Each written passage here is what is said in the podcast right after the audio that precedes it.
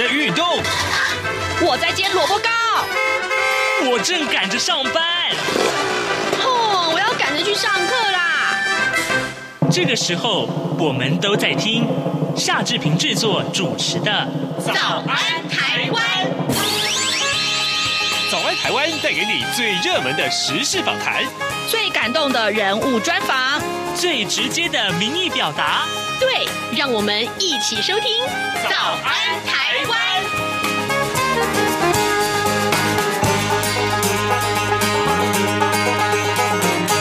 早安，台湾！我是夏志平。今天是二零二二年的九月五号，星期一。今天呢，志平要为您来探讨这个话题。台北市的三位市长候选人提出了这个住宅政策，待会儿呢，我们要为您来访问这相关的题目啊。黄义忠老师告诉我们，其实住宅正义应该怎么去看待，还有其他各国的看法又是什么？他们的做法应该可以提供给台湾作为参考。好，这个呃，在收听访谈单元之前，志平有一点点时间提醒大家，今天的《联合报》和《中国时报》上面提到都是大陆的无人机干扰金门这件事情。现在呢，渴望呃稍微啊，因为厦门这个首处首度寄出了禁飞令有十天，所以呢，暂时是呃可以不必呃受到干扰。但是呢，昨天我们还是侦获了一架无人机。有关于无人机，也许我们这两天有空再多为大家探讨。好，马上就请您收听今天的访谈单元。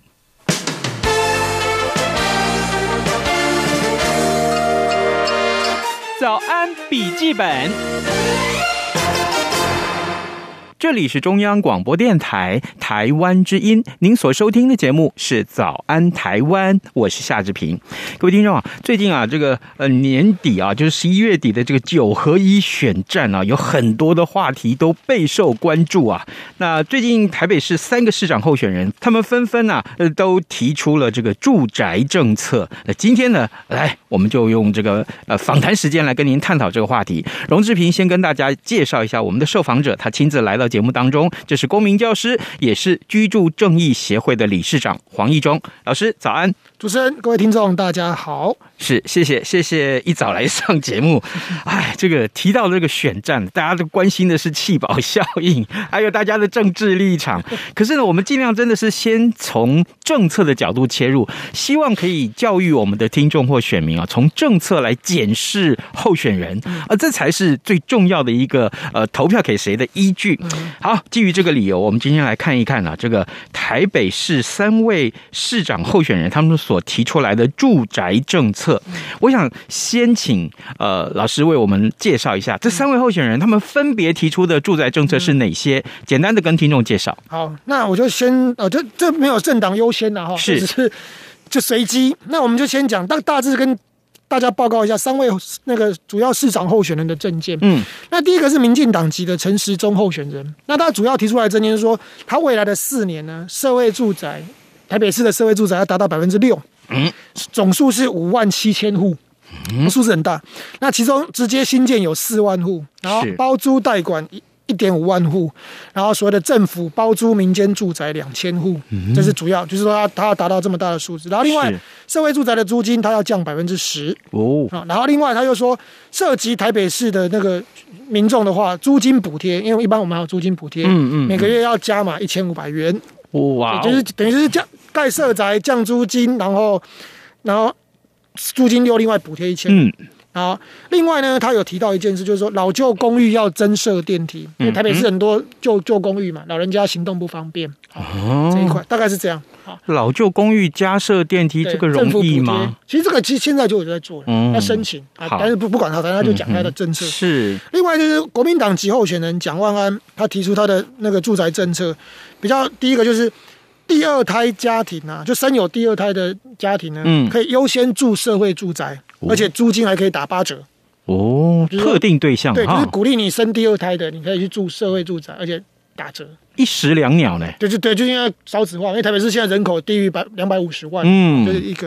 然后另外一个他有提到一个，他今年六月最最早提的叫做青银换居，青就年轻人，银就是银发族。什么叫青银换居？跟大家解释一下，就是说。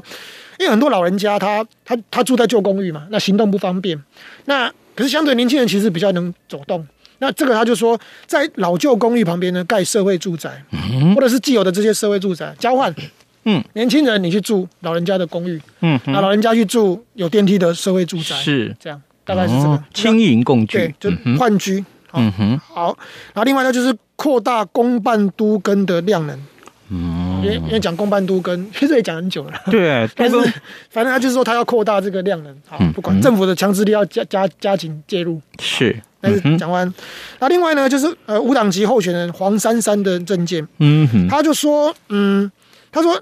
盖社会住宅呢，其实是很辛苦的。他说台北市这八年也不过就盖两万多户，嗯、他意思说其他你们在碰轰啦，要盖到五万是不太可能的。哦、他可能他讲到这个，应该是他是等于是现有执政者，嗯、他讲这个。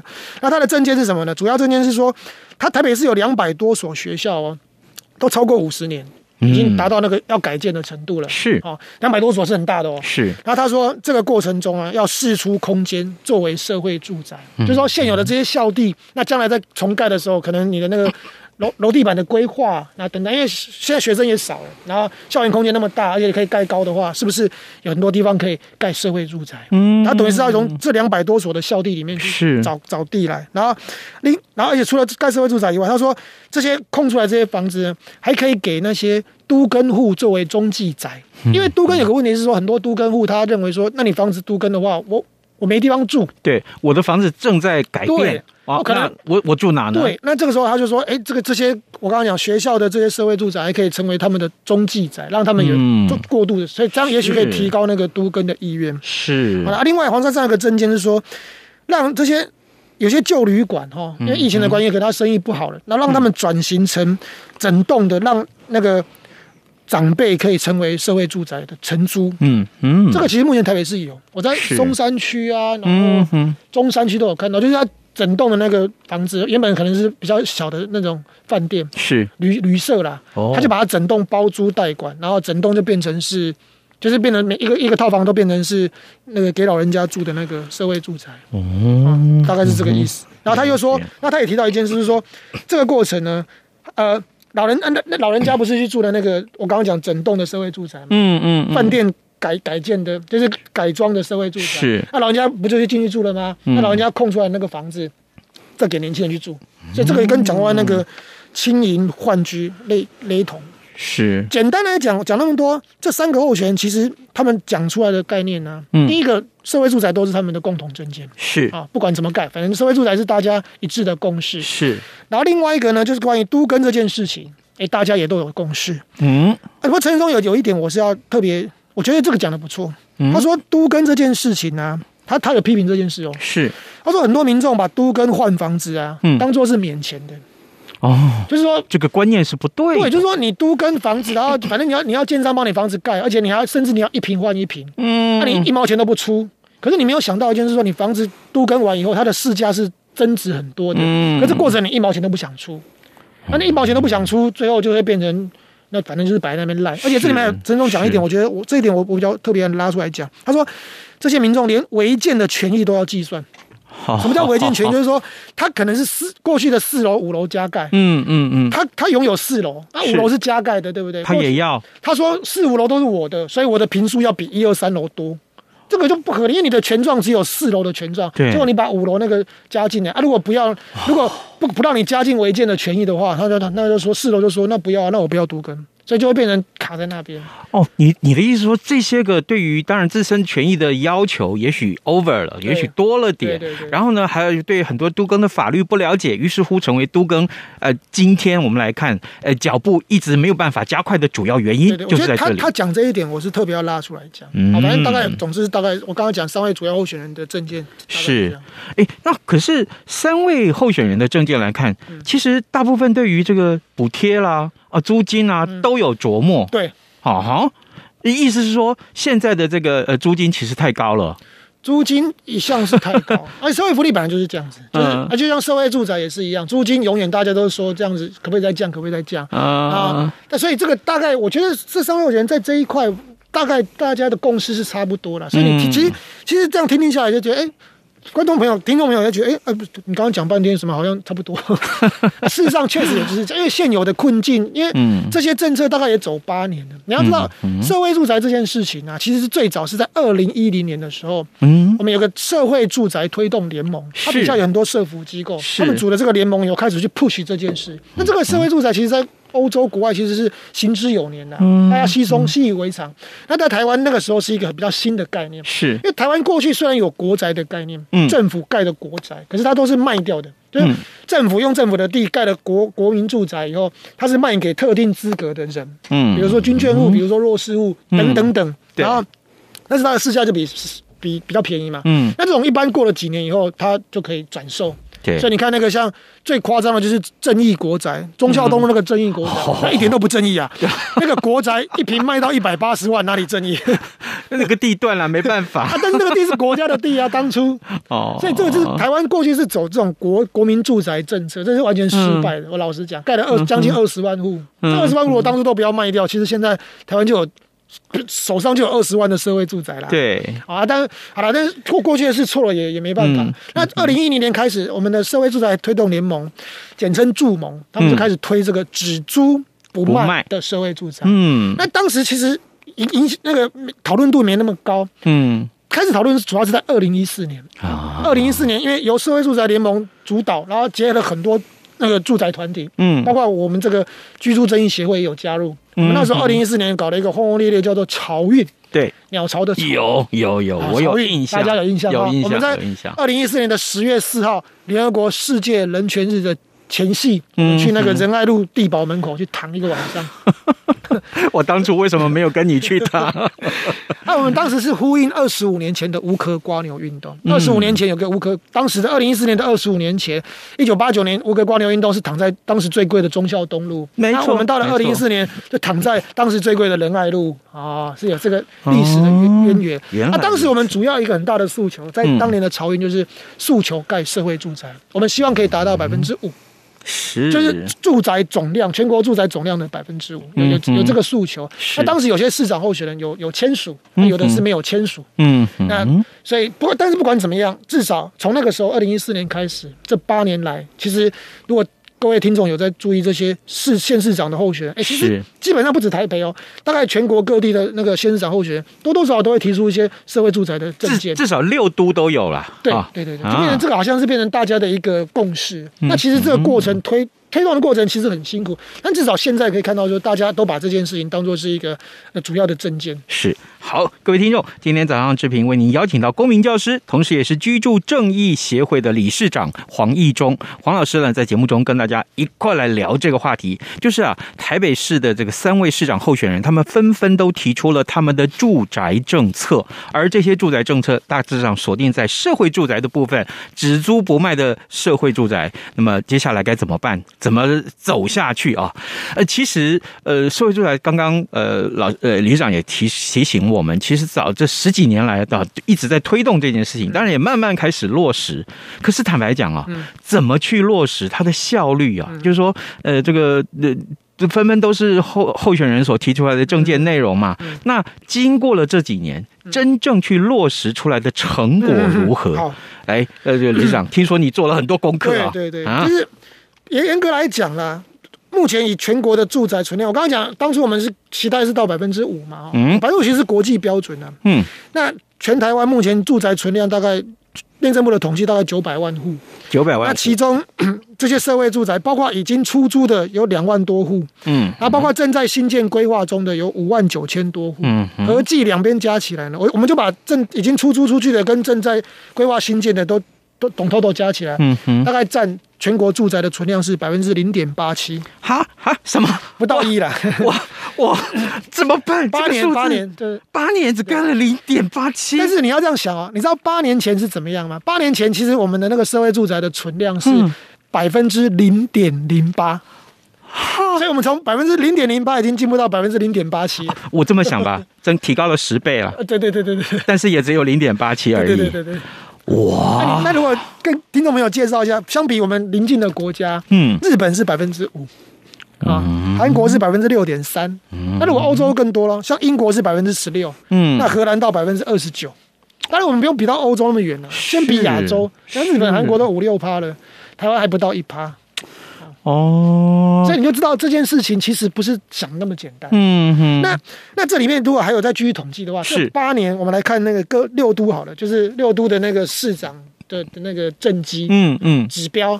这里面第一名是台北市了，嗯，啊，台北市盖的含规划设计中总 total 是是到目前啊是两万户啊。那第二名是呃呃新北。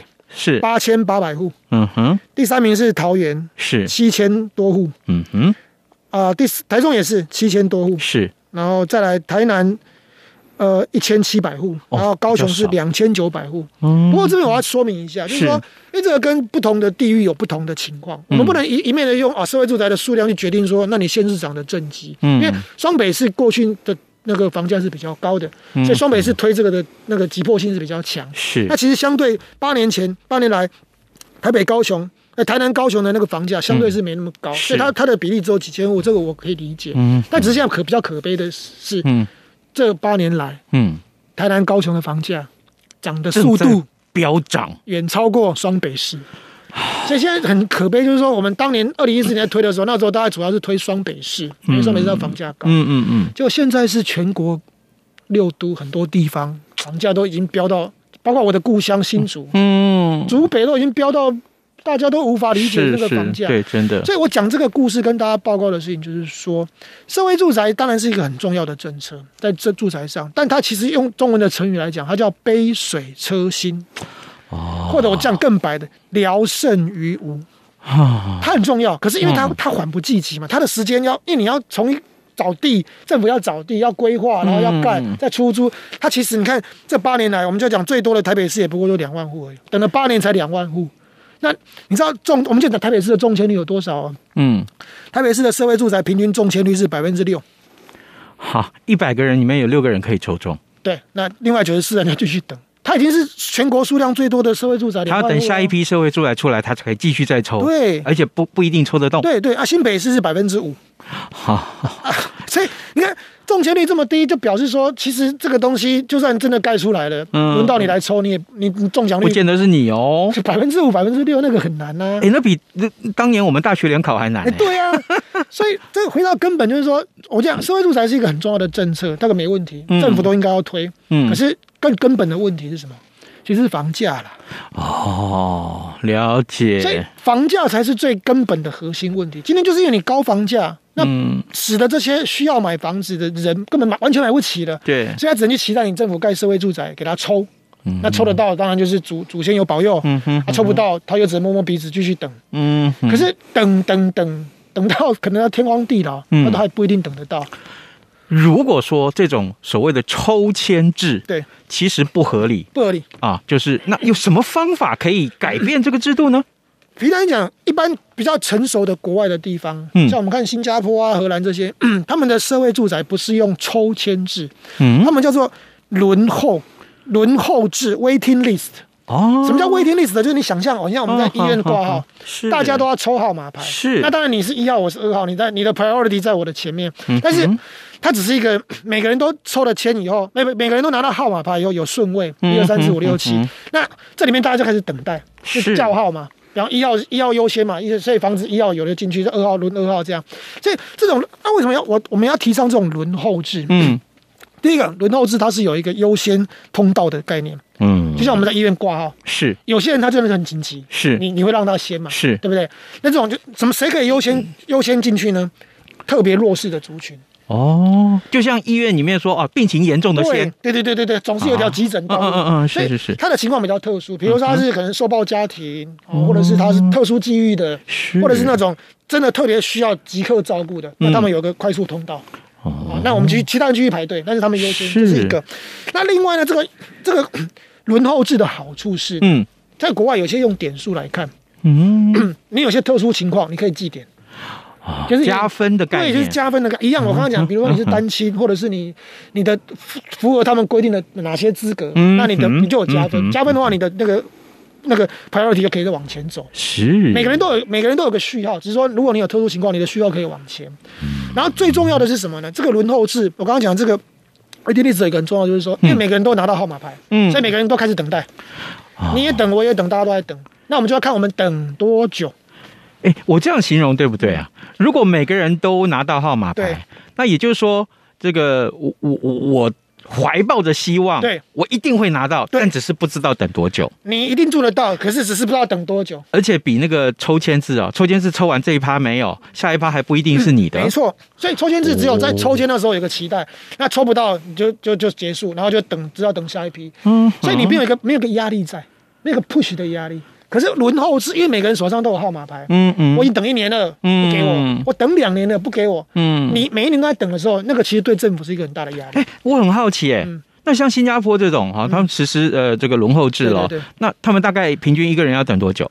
四五年算是快的。哈，四五年？对，四五快，这很快耶，算快的。然后你知道，其实新加坡在之前有一次的选举啊，那个内阁改就是那个他们的国会议员改选，有一次人民行动党拿到史上最低的得票，嗯，他还是执政党，但是他他为什么票会变那么低？你知道吗？他的反对党现在冲高，就是因为那那一年呐，那几年连新加坡的年轻人等太久，嗯。新加坡的年轻人，他他只要是公公民，他都有住主屋的机会。是，可是等太久，因为那那几年他们的主屋的那个盖的速度降低了，嗯，所以很多人等的时间拉更长。原本可能也许会都要等两三年、三四年，我觉得等到四五六年都等不到房子，所以他们就把那个怨气出在执政党上。所以那一天，人民行动党虽然还是勉强执政，但是他们吓到，所以他们一旦取回，就是保住执政权以后，他们就加紧盖社会住，就是公共住宅，嗯嗯，然后才现在又又比较拉尾。所以你看，这个等待的时间久，其实民怨会起来，是，所以政府会担心。所以我觉得这个东西，如果台湾用这个制度的话，哇。八年前就开始等待的这些人，你等八年了，火都来了，嗯、那那这样是是不是我们的政府在这个速度上就一定必须某种程度也被推的加速啊？那这个轮候制适合是由中央开始来推动，呃，设定一个全国的法令，就统一照这样做，或者说各县市政府谁有勇气，谁先喊开这第一枪？呃，因为目前社会住宅的法规，当然中央也也也同同辖有一些社会住宅，不过主要我觉得还是各县市政府，嗯、因为毕竟各县市政府有它，我看不同城市有不同城市的做法，对，因为有些城市它它的房价高，它可能比较急需这一块，那有些它的房价相对不高，它可能是要用别的方式，比如说它是、嗯、呃，有人说是，比如说基隆好了，基隆市长候选人蔡思英，他最近提出来是说，他要补贴年轻人。买房的前两年利息，嗯，他这个政策的意思就是说，基隆市因为房价相对不高，是，所以不需要在那边搞社会住宅，嗯，他反而是希望说你们年轻人可以在我们的基隆市买房子，所以我是补贴你这一块。像这个在华东也是同样的概念，嗯，不是每个地方都需要社会住宅，这个完全同，因为你一昧的盖一堆社会住宅去比政绩，那个有时候国家的资源浪费在那边，我觉得也不应该，是，对，真的是如此。所以刚刚志平讲这个，我觉得这个轮候制应该是各县市政府就可以，现在就可以做啦。但是问题是做了就有压力。是，刚刚讲过啊，抽签反正没抽到就等下一次。如果哪一个县市政府率先开的轮候制的威丁例子的第一枪，嗯、那那不就是搬石头砸自己的脚？那万一等了民众等了四年盖不出来，等了五年排不到，那会反噬到他的压力上啊。是，所以政府不敢主动去做了。但我觉得我们这个民意如果趋向大的时候，嗯，就像当年社会住宅，可能政府本来也不是很很很想盖，可是当民意都已经支持的时候，他就是得去做啦。哦，哎，真的，各位听众，呃，经过黄义中的解说以后，我相信大家对社会住宅这件事情有了粗浅的了解啊，而且更重要的是，呃，台湾的社会住宅。就是经过至少至少这八年来看啊，呃，虽然大家一直不停的盖，不断的盖，但是其实真正这个比例也不高啊，也很难满足每一个想要购屋的年轻人他们的梦想，几乎是不可能。我想要补充一点，就是关于社会住宅，现在的候选人，我刚刚讲，比方台北市那三位候选人，嗯、他们都是在台北市既有的那个。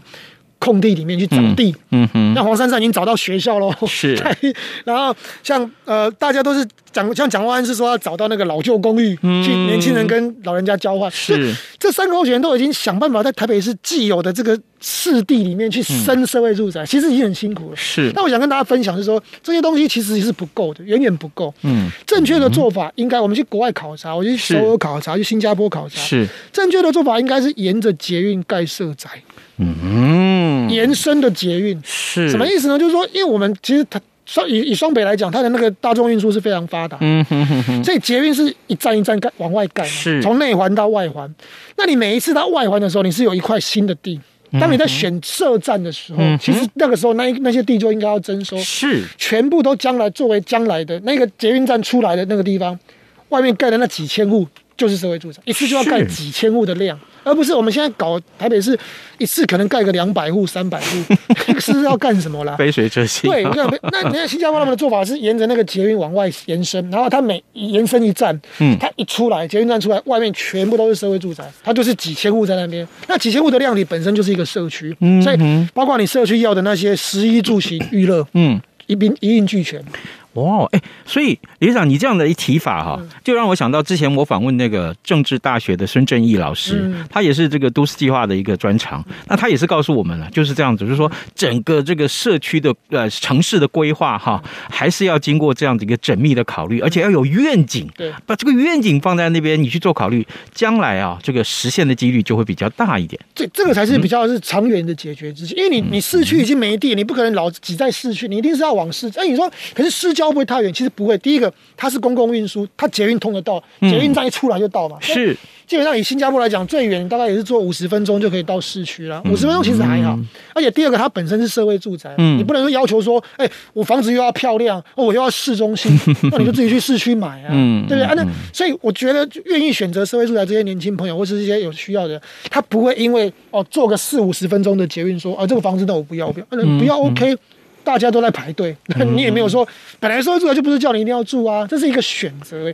我我跟你说，只有延，比方说以台北来讲，你可以往汐止、基隆这边、七堵、八堵那边。如果你是这样延伸，最近不是在讨论说要基隆要盖捷运吗？嗯，你如果在过程中，你你顺便把社会住宅这种大量的规划进来的话，那这个东西才是一个比较长远的解决之计。是我们现在。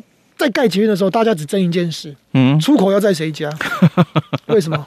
因为住住那个商业利益靠对嘛，他的房子马上就增值，所以大家想的是我的房子能不能因为捷运站在附近，我的房子增值，对不对？大家在抢这一块。而想法呢，我刚刚讲那个正常的想法是说，这个捷运站设的地方，它应该要盖多少量的社会住宅，然后一个形成一个新的小市区，这是一个小的社区，对对，那这个东西才能真正帮助到这些，这样量才能有办法够了。是好，各位听众，今天早上志平为您从呃一个可以说是我们探讨这个候选人的政策的这个角度呢，我们切入，呃，看一看台北市这三位候选人他们所提出来的这社会住宅政策，其实呃可行性是什么样呢？呃，或者说我们看到真正这些政策实施之后，对于呃解决现在年轻人啊他们想要买房子的这个困扰啊，呃，到底能够有多少帮助？呃，经过理事长的解说以后。我我相信啊，我相信大家开始可以真正是从呃这个政策啊的每一张他们所开出来的支票上面去检视，到底这个政策可不可行，或效率大不大。我们今天受访者是公民教师，也是居住正义协会的理事长黄义忠。我们谢谢老师跟我们的呃分析，谢谢你，谢谢，谢谢大家。加码加码！为了感谢听友网友的支持与参与，这样看中国节目举办的感恩抽好礼活动，除了活动日期延长到中秋节之后的九月十二号外，原本抽出幸运参与活动者赠送包括纪念笔、小方巾和旅行文件夹等央广纪念品的名额，由三人增加为五人，而且将从这五名幸运参与者中抽出两位。每个人加码赠送歌后邓丽君的邮票。想要参加活动的朋友，从即日起到九月十二号止，只要写下一百字以内的收听节目感想，写信寄到台北市北安路五十五号，这样看中国节目收，或是电子邮件寄到二零二零零二零三 n e w s at g m a i l 点 c o m。欢迎踊跃参加！早安，暴马仔。好的，我们赶快来看一看其他重要的新闻了。台南市双警因公殉职啊，引发了各界关注警察执法安全的议题。那么警政署事后检讨，认为现行的警察的这个综合逮捕数并不合时宜啊，所以呢，决定取消实施十八年的综合逮捕数的训练。那么研议从明年开始就要以组合警力测验来取代呃这个旧有的制度，而且他们将会开发新的这个呃拦。查、盘检啊、逮捕，还有代理的这些成套的训练，再搭配呃这个综合的这个逮捕术啊，希望能够执行的的，让大家更安全。好，今天节目时间到了，志平跟您说拜拜，咱们就明天再会喽。